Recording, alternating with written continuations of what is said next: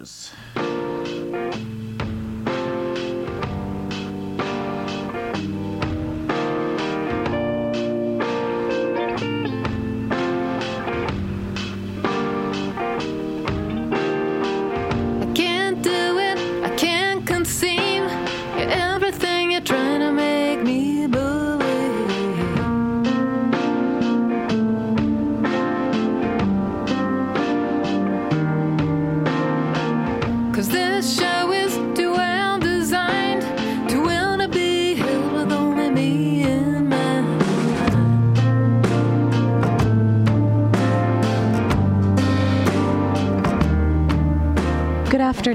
You're listening to Living Writers. I'm Tia Hetzel, and today on the program, I'm pleased to have Nancy K. Pearson here.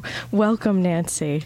Thank you so much for having me here. Uh, well, I'm gra- glad you could um, work it in to the schedule because you're visiting Ann Arbor to read at Shaman Drum. I am, yes. And um, and we're speaking on the, the 5th of December, 2008. Um, so hopefully some of the listeners have had a chance to, to hear you in person um, when you were reading at the bookshop. That's actually tomorrow. I'm reading at the Shaman Drum tomorrow. So I hope, yeah. Yeah, so hopefully people, yeah. Well, it's kind of tricky when we have these these uh, taped shows, and then there's yeah. Sorry about that. No, that- I, I don't know where, you know, That's where I am right now. it's like it, it's always like that. I feel like we're yeah. Don't I do it all the time, Nancy, and then talk about it for 20 minutes of the program. So we won't do that this time. Um, so um, just to begin, I'm going to read your biography here, Nancy, and then we'll, we'll kind of fill in some some of the other stuff Great. that um, afterwards. Nancy K. Pearson, originally from Chattanooga, Tennessee, received her MFA from George Mason University. Recently, she completed two seven month poetry fellowships at the Fine Arts Work Center in Provincetown. An avid runner and cyclist, she now lives on Cape Cod with her partner. And Nancy is in town with her book, her first book, or your first collection, Nancy. That's right. Two Minutes of Light um, from Perugia Press. So Right. Just out this year. Just out, yes, the summer. It's a it's a beautiful book too. Thank you. I'm very happy with it. The press did a great job. And it's uh, Susan Kan is the editor and founder of the press. That's right. she? Yes, she, it's a small press, and um, the book award is for women poets for their first or second collection. Because the point is to be early in the career of the poet. Right to yeah encourage emerging emerging writers, and um, she's very fun to work with, and um, she really let me uh, do a lot of the designing and and whatnot for the book, the cover, you know, really? So the color, how, the photo, the colors, and everything really. I picked the cover.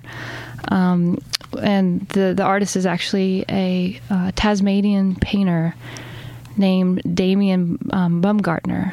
Oh, and so was it um, a, a work uh, like an artist that you, meant a lot to you? And so there was Not a really. Okay. I, you know, I came across uh, this painting. I'd been searching for, you know, images, and I thought I was going to go with a, you know, black and white photo of, you know, um, by someone that I actually know, and and then I found this painting, and it's really spoke to me. And so he's a an emerging artist, so I was happy to to use his Oh. work. Yes, yeah, and and two minutes of light is is a line that comes from one of your your poems. Right, right. And and was that something that was said, or was that something that you found when you were when after your book was awarded the prize and you were working with Susan Kan or Yeah, the book was actually it, it went through many different titles. I think the first round was Silver Bimbo Mudflap songs, which is a, another poem. and I can barely, you know, say it without mispronouncing it. And some people really loved that title, and others just really hated it. They were like, "Oh, too Kentucky Fried Southern" or whatever. Um, and then it was Needle Girls, which another poem. again, that's kind of rough. It's a harsh, kind of a harsh title. So this, this, Unless it was about cross stitch, and which is interestingly enough, yes, there's a Nancy Pearson who's a famous cross stitcher. So that would have messed everyone up. Maybe I would have gotten more sales that way, though. and some interesting feedback, some letters maybe. Exactly. Where are the patterns in this book? right, right. well, you'd have to. There's poetry patterns here. but yet, two minutes of light seem it seems like a really beautiful title. Thank you. Yeah, it, the you know the idea is that in the poem, um, two minutes of light is what we every day after the solstice, and so it's a hopeful title. Um, and I wanted the title to be hopeful because ultimately the book is about hope. It seems to have an arc that leads to re- the redemption, sort of. Or is that Yeah. too heavy-handed? Well, redemption, maybe not. I would like to to, to think that um, the speaker's still pretty human and not redeemed, but it, it aims towards that. And in fact, a lot of the poems that I'm trying to write now are have nothing to do with redemption. They're just kind of about being in the world and making mistakes and just kind of how we just live with our mistakes and we're we're neither redeemed nor ruined by them. But this book, I think, does have more of an arc of, of redemption and well, you, no, you don't have to say that if you don't, if I'm totally no you're right. Base. you're right. I think i want my uh, newer poems not to be about redemption. So um, when i look back at these I, I see that. I see that they are a lot about grace and hope and When so when you went to Provincetown, w- what if the what was your working manuscript at the time? And because uh, two fellowships, that's that's a, a a big amount of time that you're spending there and and producing work. And so what was what was the state of the poems when you got there? And the, I had a handful of po- poems that I wrote in grad school at George Mason, and When so maybe handful, half. truly a handful, or Probably- for the MFA, were you required to have a a bunch of them, but Mm-hmm. a handful that you felt were true? Or Exactly. I, you know, I had 30 poems um, from my, I guess, my thesis that I brought with me, and I weeded those out, and I rewrote and rewrote and wrote new poems. So there's a lot of old material in here that's just kind of the framework of of what it was. Um, and I, I I'm a huge reviser. I really believe in revising. So there are maybe five poems that haven't been revised much since grad school, but the the two years um, in Provincetown, most of that time I wrote new stuff and revised. And that became part of Two Minutes of Light. That's then. right. That's I right. See. So that would be the influences more of, of the sea then, like the opening poem with the crabs. Yeah, is that it? Or mhm. Well, the, the the th- opening poem actually it's it's an interesting kind of cycle. My life's kind of started. m- My good childhood memories and whatnot um, are centered around the sea. My father used to take us to the Outer Banks and um, of North Carolina, and we spent a lot of time in the ocean. And then, you know, ended up moving back to the sea on Cape Cod. So they're both, you know, the present and and the past. and and so um so the beginning. uh, Well, let's see. Um, with the be- is part of the way you structured the book, Nancy. Is it that you you are because you open with these the images from the sea? And then but then it, it shifts quite dramatically. Um, and I think we have um, well soon there's the Silver Bimbo Mud Flap song Right, poem that comes right. in. And so um, you're it seems like the speaker is there in the childhood uh, immediately. And then that's the progression through the book is, is the growth literally um, of this the persona when you're writing is this is this confessional poetry or how would you i mean It's a good question. Yeah. Um, or narrative or Right. is I there a persona it, it's it's hard to. I think it's hard for me to classify my own work. Um, when I hear confessional, I start, I, and I think a lot of people feel like that's a bad thing. have some Um, hives or so Yeah, I start to get hives, and they think, "Oh no, she's going to off herself," or you know, they think of Sylvia Plath and Anne Sexton, whom I love, and they were big influences. Um, but I think they, a lot of people don't give, um, they don't take it seriously. Um, that genre, although Lowell was a great confessional poet. Um, so you know Snodgrass as well.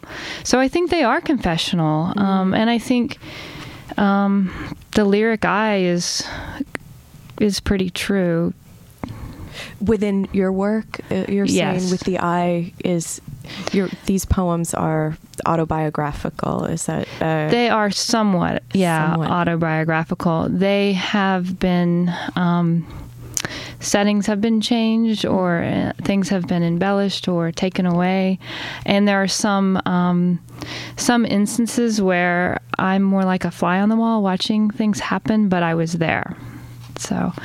Um, so I don't, I don't think they're narrative necessarily, although I think the book does tell a story. Um, but some of them I think are a little more meditative. The the the book itself seems like it's a traveling book as well. Like the um, the the I, um, our our narrator of that, because it seems like the voice is a constant throughout the entire. It book, is, yeah, too. it really is. And so this, but this voice travels then from the south, where you would think like Tennessee, more of the the deep south. Is that yeah, fair to s- uh, yeah, I grew up in Chattanooga, Tennessee, in the deep south. Um, and my family on my father's side, they're all from like Hoboken, Georgia. You know, way near the Okefenokee Swamp. So in there. Yeah, in there. right and in I, there. you know, I've moved a thousand times. I hate to say it, but I've moved a lot in my life, you know. so they. It's that Sagittarian quality coming. that's out. right. We had discussed that, right? right Um, bef- before we went on the air. Yeah. um, So and then you so this also so you were in um, Tennessee, but then you've also you, there's a move in the poems out west. So right. I lived in San Francisco for a little while. I mean, I lived in Littleton, Colorado, and sold books door to door for for one summer. But Sold books. yeah, what kind of encyclopedias or encyclopedia study guides? Yeah, I even went to sales school.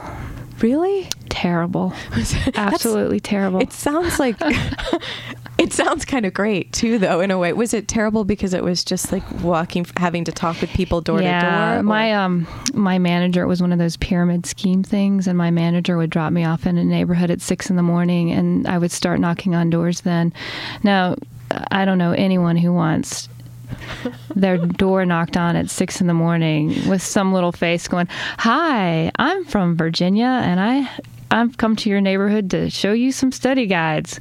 That's pretty much what I had to do. So at six a.m. at 6 a.m., yeah. I'm surprised you're still around to tell this tale. I This am too. I ended up in a psychiatric hospital that summer. Really? it really pushed me to my limit.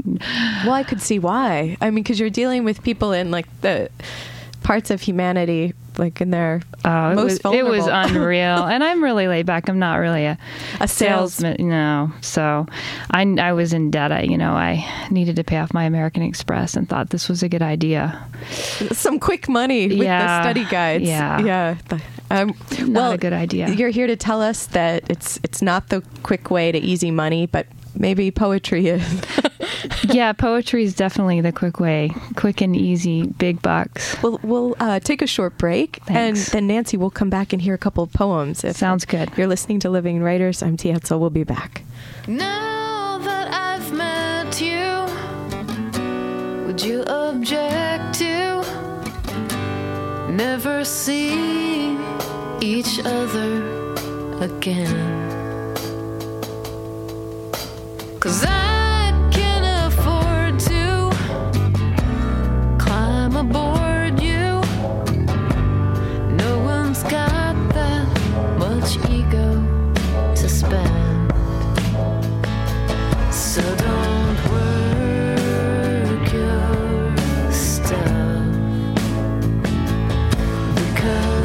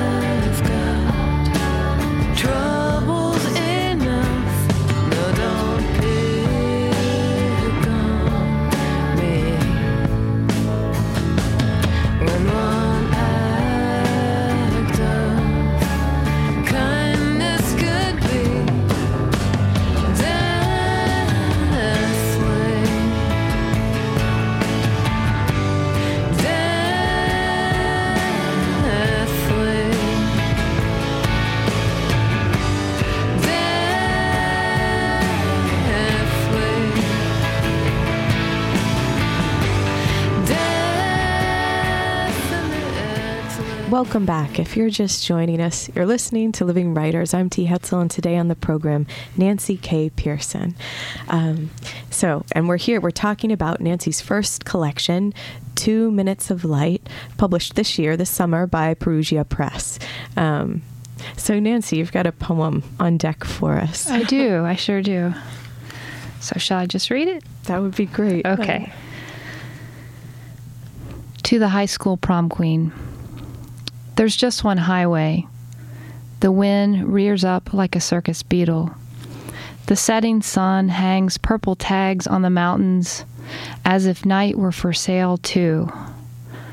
Las Vegas tilt a wheels its neon legs towards the desert, humming seamstress of broke down and Ritz, tacking embroidery floss and velvet swag on everything. You are there in the Women's Correctional Institute sleeping on a cot in a former storage closet. Miles away, snow wriggles through dune and pine. Pork chops thaw in my sink. Potatoes boil on the stove. You, behind a bar pole of st- stars, sky wandering and homeless without the concrete hooks of a city. You on the streets, cash wadded and meth loaded. You, knocking out someone's teeth. Dear friend, I have finally stopped trying to kill myself. Sometimes the light comes in tiny points, shark toothed and smaller than stars. Sometimes it sprays over everything. Every day my scars shrivel up, lids of rain in a garbage can. Once I wanted to travel. Now I'm in love with the way whole Saturdays weigh on my back with laminate flooring and wood piling. My girlfriend and I throw chops on the grill. Fat floats above the trees. Shaken.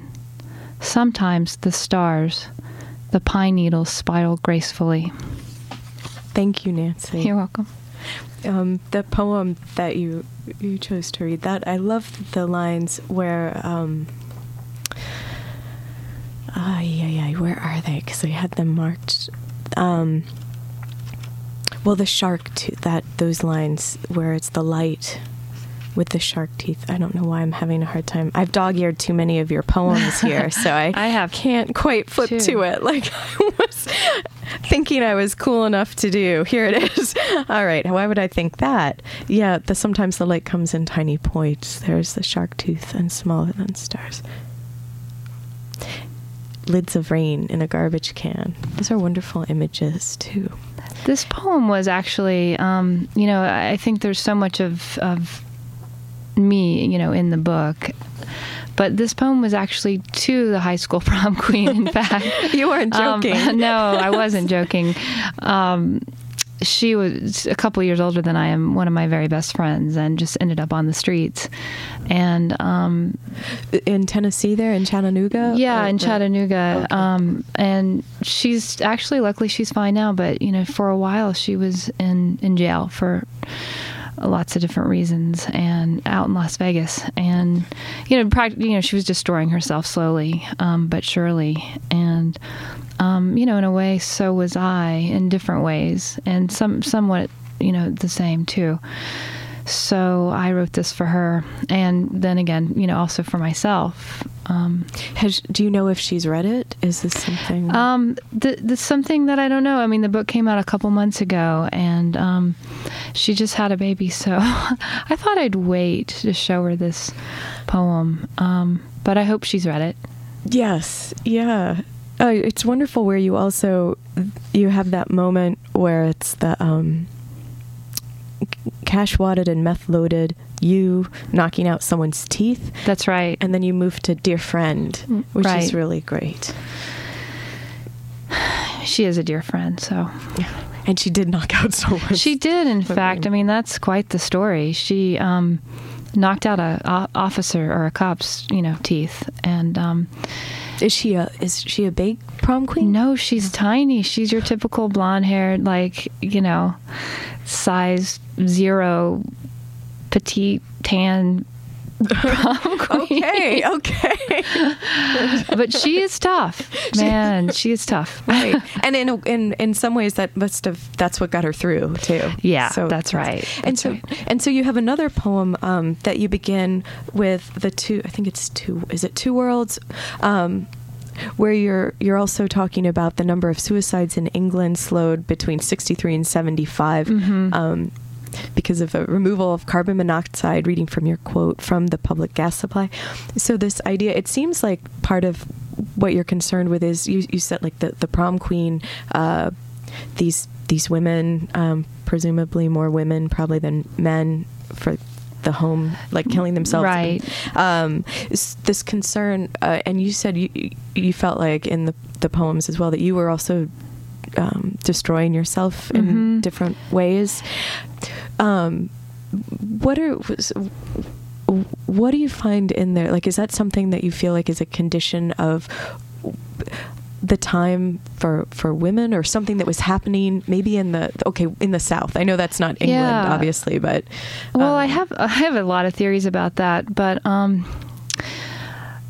several things happened. I think in the '80s and the '90s, um, there was first of all a lot of awareness about things like childhood abuse and domestic violence, and that came, you know, that was publicized. instead of being something that people didn't talk about anymore, it existed, but and no one. people started talking about that, and so I think people's um, ways of dealing with that was they'd always been dealing um, with these kinds of issues. Um, like in the poem Needle Girls, you know, how Yeah. these women um, in, you know, centuries ago were putting needles in their skin and that was a form of self injury. Um, and so I think you know the book is pretty preoccupied with self injury, and I think it became more people became more aware of it once. Um, the other taboo subjects, you know, were outed. I also think, though, women in the 90s, there was a sort of this thing um, that happened where women were diagnosed and diagnosed and diagnosed with various kinds of um, disorders you know multiple personality disorder you know you, you name it and put in hospitals in droves and i think this created a sort of um, sickness um, it didn't it didn't create the sickness but it kept people very s- sick and um, I noticed um, the people around me, myself included, we suddenly we, we became patients instead of college students or women, you know, and um, so there was a lot of good things happening. Things were coming out in the open. Um, people were understanding that there was a lot of, you know, there needed to be a lot of healing, but there was also this sort of once you identify with an illness, then sometimes that c- you carry that around. then you're saddled and with it rather than are, it being yeah. naming it and having some control over Right, it. It right. becomes something that's It felt really out of control. Um, and in some of the hospitals, you know, there were 10, 20 women being diagnosed with MPD, multiple personality disorder, and that's a really rare disorder. And so it was a fad. And so was kind of self injury. And, you know, it was all around me. And that's in this book, I, I think. It's. yes, yeah. Did I even answer your question? I think so. I think so. Oh, way in many the- ways. In ma- yes. Well, because there's a line from the poem where I think, um, uh, let's see, from thought thinking itself. That's a uh, weird title, isn't it? I don't I don't know about that title. But yeah, there is a there I is like a, it. Oh, That's- good. Yes. But if you think, yeah, why is it weird? Um I'm not sure. I, I'm not happy with all my titles yet, but there's nothing I can do about it now, is there? but yeah, there is a line. Um, After a month on a psych ward, doctors discovered I had 15 personalities. Mhm. I, I was 20. I made them all up. This is a true story. Um, the, the, the, this is a true story is is always something people, you know, comment on. Like, why'd you put "this is a true story" in a line in your work? And is and is it a true story? And it's. I'm not sure. What do you want to say about that? It is a true story.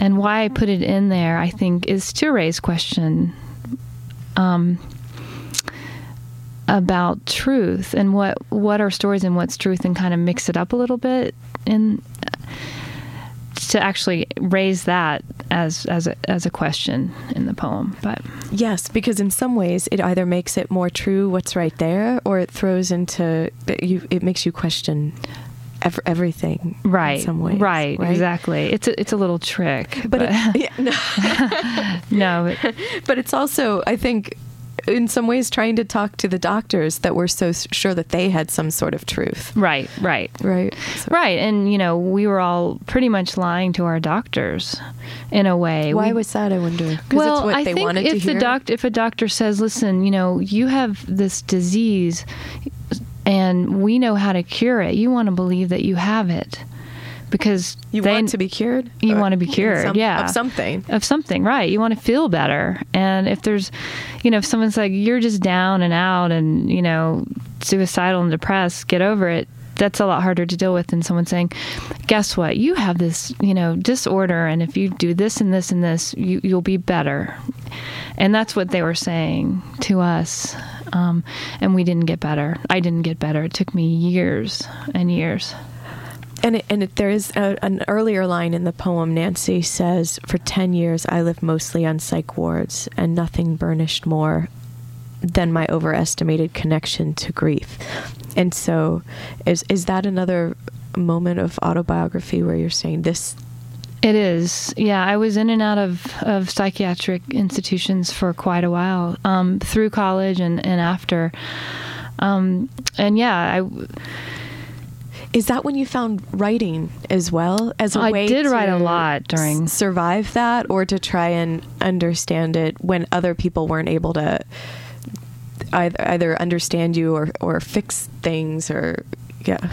yeah, it really is when I started to, um, to yeah, try to understand myself. I, I started writing in journals, and you know, I I took one undergrad um, poetry writing class at the University of Virginia with a great instructor, Lisa Russ Spaar. Um, and found out that wow, I really love this. But then I I didn't take any more classes for another ten years or so, you know, until I got my MFA. So it um, was definitely where I Is found my voice. Is that because there was well that's important. We'll have to come back to that. But, is that also was there a break after Virginia where you moved west and then you were in Yes. Colorado and San Francisco? That's right. Okay. Bef- before I went back to grad school, yeah, I lived out west. And so and so you were looking for something when you went west. I was a lot of times I was looking for crack, but Okay. Well, let's take a short Yeah. break and then we'll come back. Okay. Um, we're talking today with Nancy K. Pearson, her latest, well, her first and latest collection, Two Minutes of Light. We'll be back.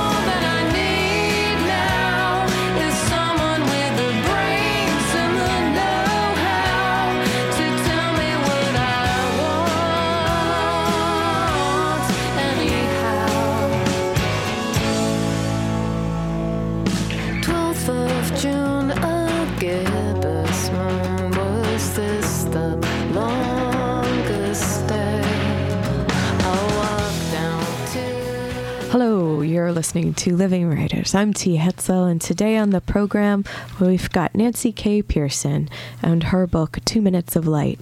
Um, thanks to Hugh Stimson for engineering. The Marvel, Hugh Stimson. um, and so, okay, so we've we've been talking. We talked really briefly, Nancy, didn't we, about like these ideas of writing with the lyric eye, and in Right. some ways, confessional. Because I wonder if confessional things just also mean like a people put that on there if there's some rawness of language or Mhm. imagery. I think so. I think Or- I think it first got started. I, I feel like the term has or had a, sort of a pejorative sense because you're talking about taboo subjects, and the goal of the poem was to to confess instead of making art or making a craft. So. But couldn't that also be art then? It's But I think a- there's both to it, yes. And I think I would like to take back the, you know, the term or the genre or whatever you want to call it, confessional, because they are confessional. And um, I hope that, that, but it's not just, you're not just confessing, right? You're making it into craft, an art. Yes, shaping it to Right. make it. So, yes. right? So, And it seems like I would say that almost anything that you're you're creating really could be seen as some sort of confession, even if it's masked in different ways. That's right. It's what you're, what you're present, what's in your subconscious or your mind or whatever's driving you anyway. It's not like that you'll escape that, right, no right. matter how you're creating it on the page. That's true. Some, I think maybe confessional um, people use it more when it's like very taboo subject, you know. So, and these are tough, gritty, you know, subject subjects in here. So, Yes, because there, there's scene, early scenes with the stepfather where there's Mhm. there's um, betrayal with, and transgression, um, and then, well, why don't why don't we hear another poem, Nancy, Sure. so people can hear what your work is saying? okay, and I'll, I'll read a grittier poem then. This is really not light reading, is it? no, settle in, everyone. Turn up the radio dial. All right, I'll read a couple stanzas um, from a poet from a poem called um, "From the Motel by the Hour." Because how many how many of the sections are there? There are six total, um, and so I will read just a couple. Sounds good. All right, this is the uh, second stanza. Strung out, Silva and I need a bump. The wind, spring loaded and snap buckling through the cypress, creeps in, splinters the stash thin across the motel floor. We are crawling and picking through the carpet. Silva says, Stop pushing my head down, Reggie. My knees got seeds mashed in them. Night is a rerun, rerun. Fight over a pebble high. That long five minutes. Reg- Reggie watches us buck and kiss. Silva on the floor again. Stop pushing my head down, Reg. The shag hooks her silver hoop, ear snagged and hanging off like old fish bait. Stuck down there, someone just cover her up.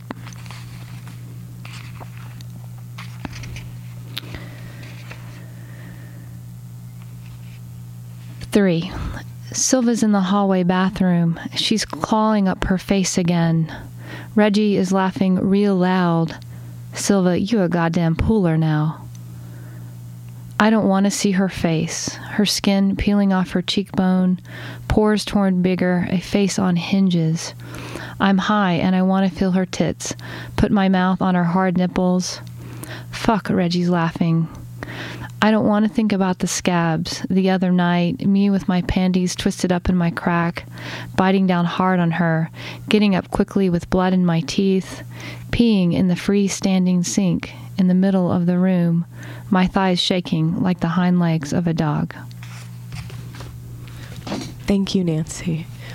Um, so in this long poem, you also you introduce characters Reggie and Silva, That's right. and they they surface uh, in the to, towards the end of the book too. That's right. The very last poem. Um, yeah, I go back to Silva and Reggie. And so, and why why is that? Because are are they some characters then that are combinations of, or they they have a special meaning that stand for, um, this the like a time in your in your life when you were.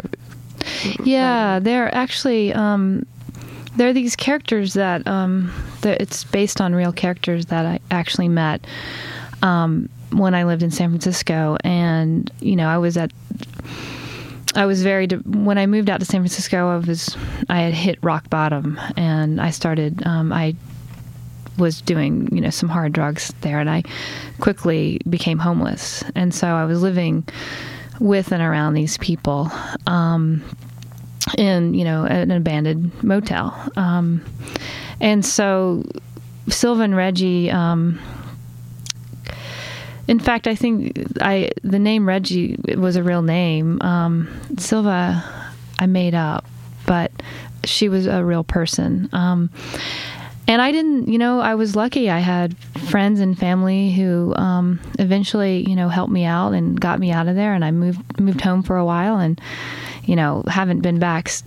I've been back to San Francisco, but back since, you know, to that lifestyle. And um, th- so the last poem goes back i'm back in san francisco after having you know given up the crack and healed myself and you know gotten back on my feet and and there they are still there um you know And is that a true thing? Like, is that a moment of truth, or is that a moment of imagined truth for the the teller of this?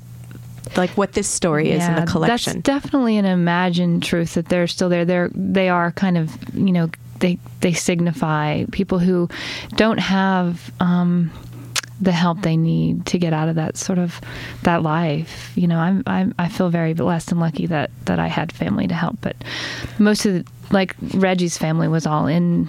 They were all homeless as well and on drugs and so they didn't have any resources. So I'm imagining them back where they are, you know. Would you like to read that poem? Uh, Sure. too? because we've I feel like we've alluded to it a couple of times now. Sure. So that would be great. And this is the final moment in the collection. You chose this poem as the last. I did, and I really liked it. It actually has a, um, you know, a, a quote from the Bible: "Consider the lilies of the field," and I just thought it was a nice way to um, to end the book. So, consider the lilies of the field. Years ago, I slept on the sidewalks in the Tenderloin, a summer junkie selling baking soda crack to college boys. Every day the fog cribs in, the blue gum cypress sleep underwater, and I do not feel a drop. I am 30 now. Still, Silva and Reggie use their cake brown fingers all day twisting baggies behind Ms. Brown's feed bag. Silva keeps her teeth in her scarf. I write all day and into the violet night, my heart soaked through. All my life I've been vain in my grief. Meanwhile, the thin skinned lilies hold more than their weight of water deep in the perpetually shedding forest. They toil not, neither do they spin. Thank you. You're welcome. I love that part with the thin-skinned lilies um, hold more than their weight of water. That's it. That's such a powerful image because lilies, you know, are so quiet, or in some ways, deathly too, or so. But Mhm. then that they're, they're they seem so more- fragile. yes, yeah, and and yet, yeah. That's I do that a lot with nature, you know, in my work. I I Do you want to talk about that, the nature element in in the? Yeah, because you, started to. So why did I cut you Um, off? For God's sakes. I can briefly talk about it. It's something that's so um, nature and, and spirituality are very connected for me. And so sometimes when I'm talking about like a lily or a fiddler crab or, you know, whatever, I feel like I'm talking about God. And so it's very hard to talk about. Um, but nature Well, that's a way of talking about. it God. is a way of talking about God, yeah, and and nature's kind of sort of my religion, and and this is um, it's my way of getting perspective, um, in my poems, you know, of when I start to feel sorry for myself, or you know, I, I say I've been vain in my grief, you know, I was really just. wallowing in my own self pity for so long. And you know, when you look around, you know, nature doesn't do that. You know, it's it it puts everything. You know, it, it writes everything: the ocean, the trees. So I use it as a as a way to, I, I think, write myself when I feel upside down. Um, or when my poems feel upside down too. Um, they, it, nature's always popping up, you know. I think Mary Oliver, I remember, you know, really was really influenced by Mary Oliver, um, who lives on the Cape where I live. So, Do you? t- So have you have you been taking walks and then taking them and taking walks and then say hello, Mary? she walks at six in the morning, and I'm never up that early. But not So- with study but- guides. But No. right, right. She's not. I shout out to her sometimes. Yes.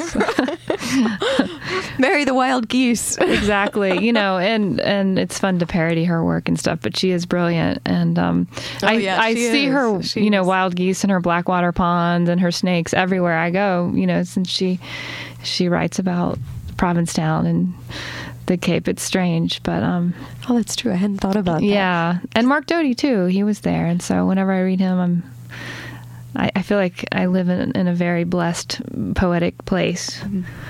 Then it's and you do. It would seem. I've I not been really there, it. but it seems. Oh, you should come visit. Oh, thank you. I think I will. now I'm inviting myself over. No, that's okay. Plenty- we Don't worry, Nancy. room. There's nothing to do in the winter, so please come visit. I'll, I'll entertain you guys. Okay, we're going to take a short break and we'll be back. You're listening to Living Writers. I'm T. Hetzel, and today Nancy K. Pearson is here, and we'll be back.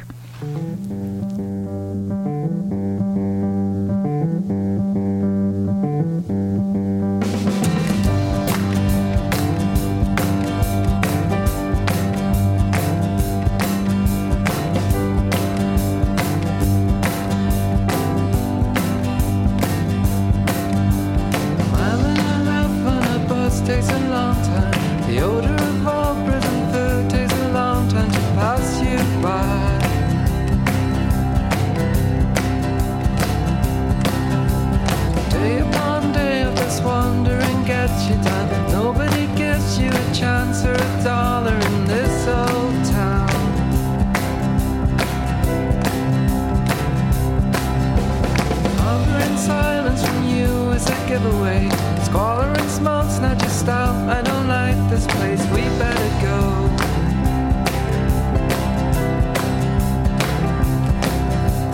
Then I compare notes with your older sister.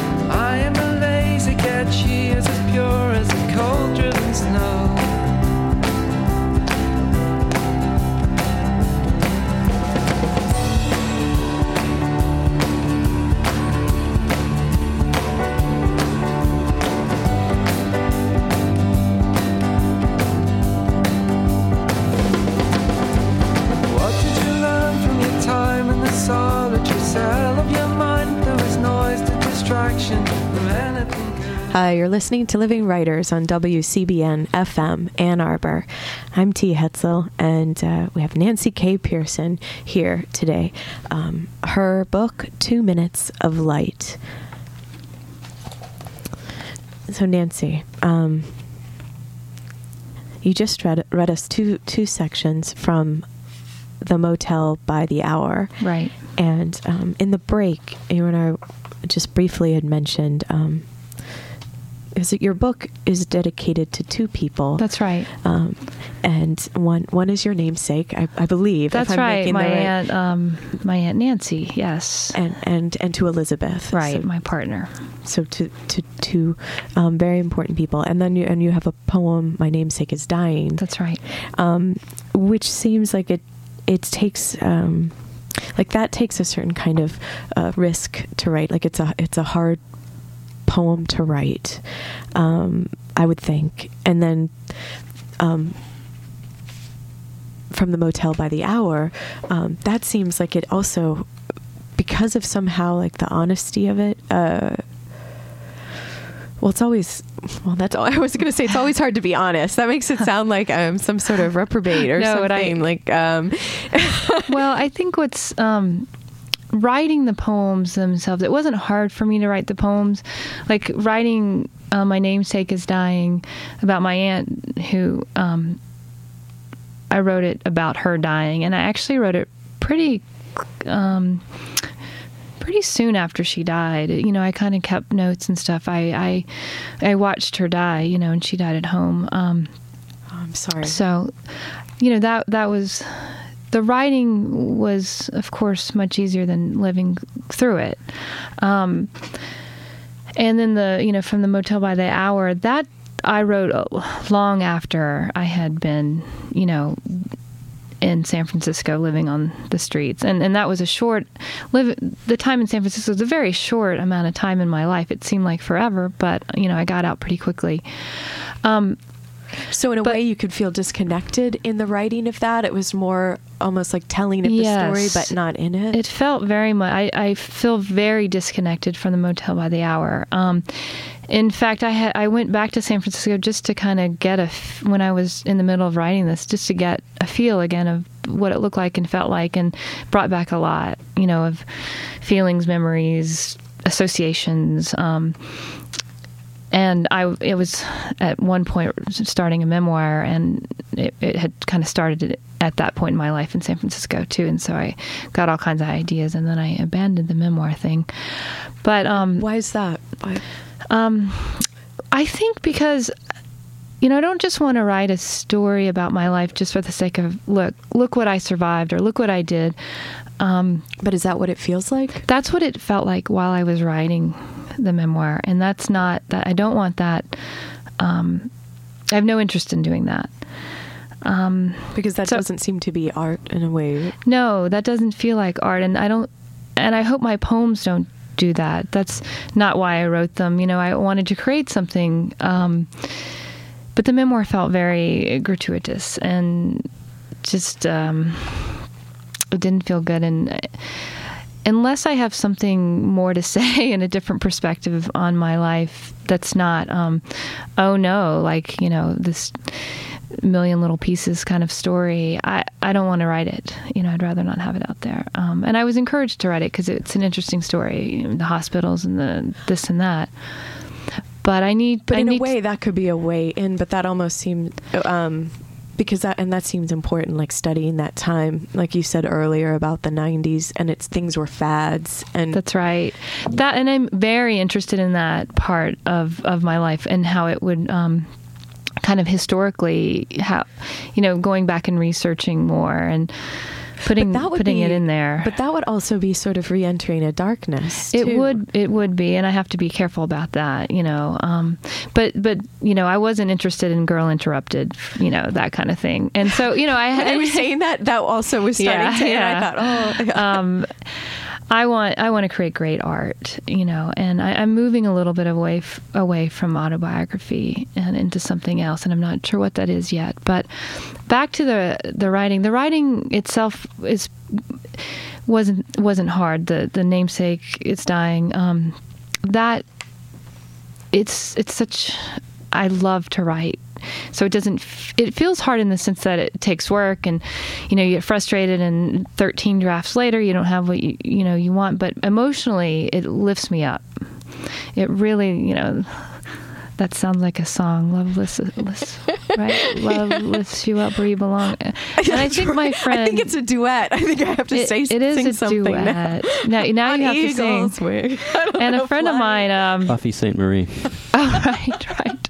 A friend of mine put that in his poem too. It was either Matthew or Michael Dickman. I'm not sure which. Michael Dickman, friend of the show. Yes, Uh, was it in his poem? Yeah, Uh, yeah. I was great, great people, great Who you poets. probably met in Provincetown. Yes, we were there together at the Fine Arts Work Center, and I think his brother might have had it in a poem. Oh, Um, probably. anyway, it does lift me up. Um, what is hard though was when the book came out, having people read it that I knew would be upset, or you know, having your mother, you know, open up the the crack pages, or um, my uncle reading the stuff about you know my aunt dying, and that that stuff was was I was very frightened.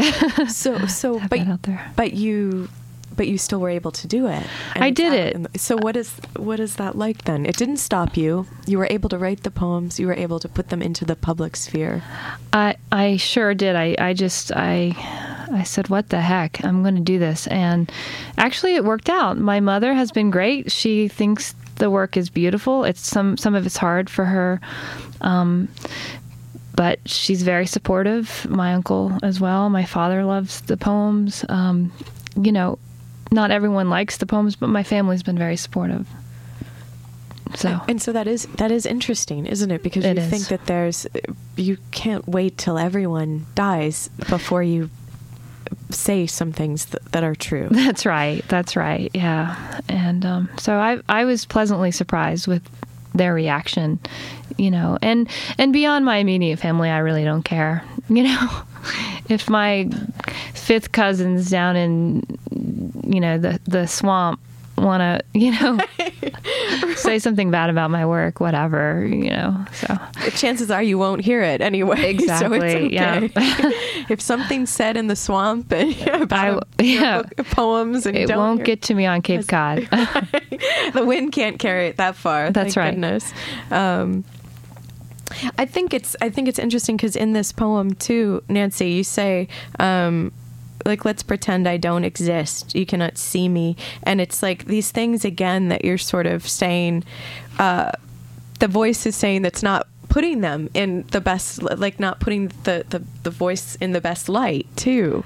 So you, it's it, right i'm it's- stealing percocet and hiding from the family you know i'm not nursing my ailing and then know, and, relative.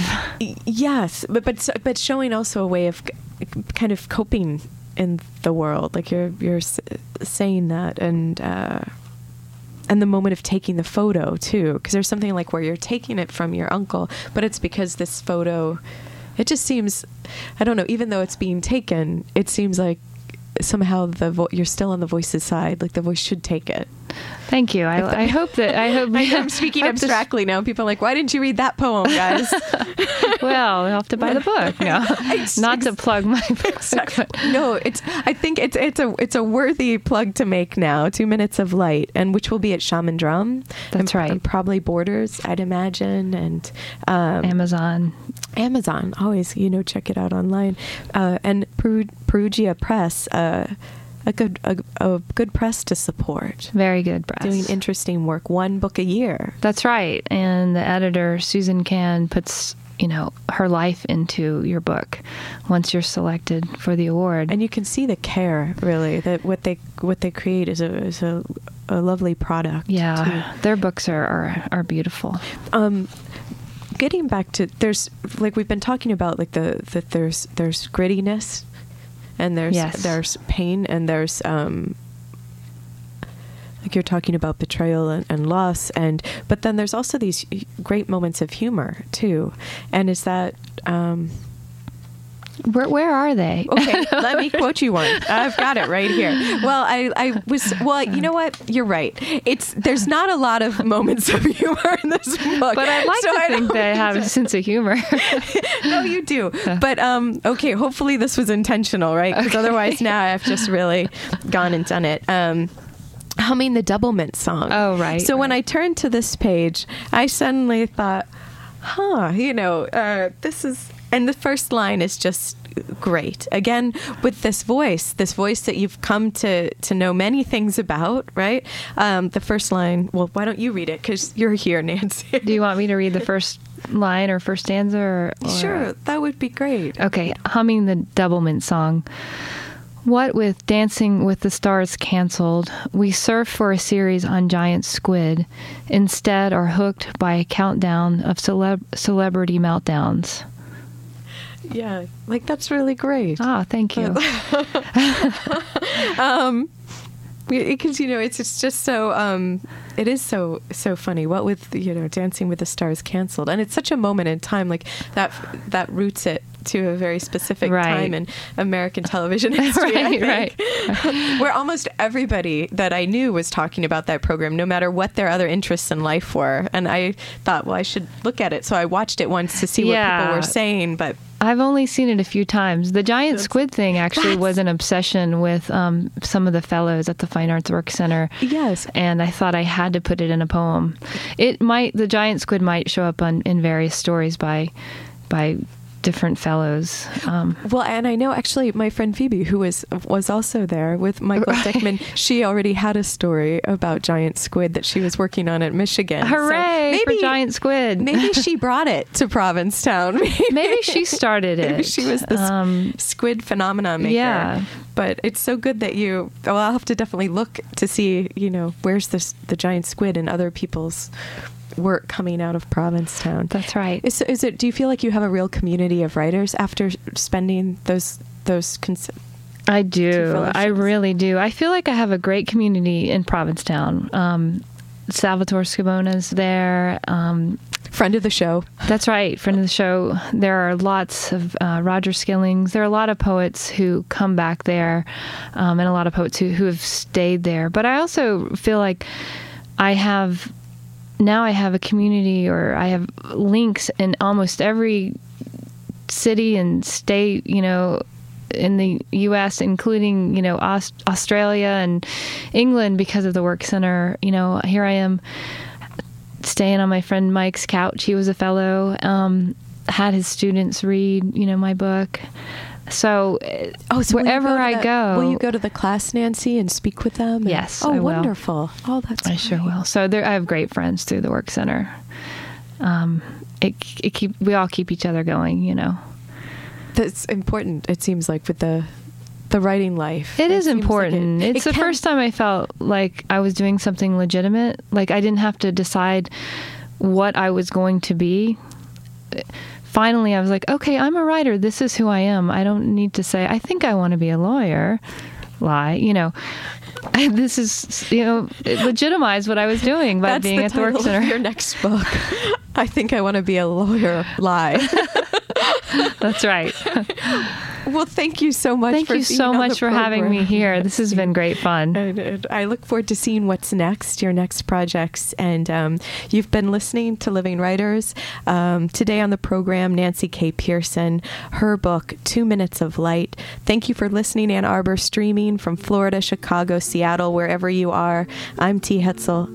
Until next time.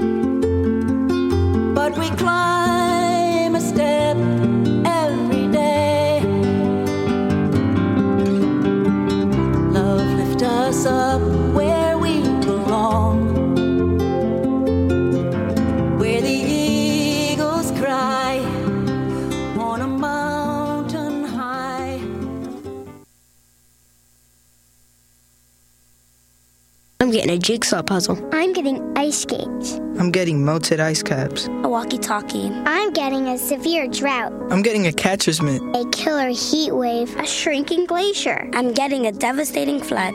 Adults are generous. We're even giving kids global warming, but we can still reduce greenhouse gas pollution. Go to fightglobalwarming.com. Brought to you by Environmental Defense, the Robertson Foundation, and the Ad Council.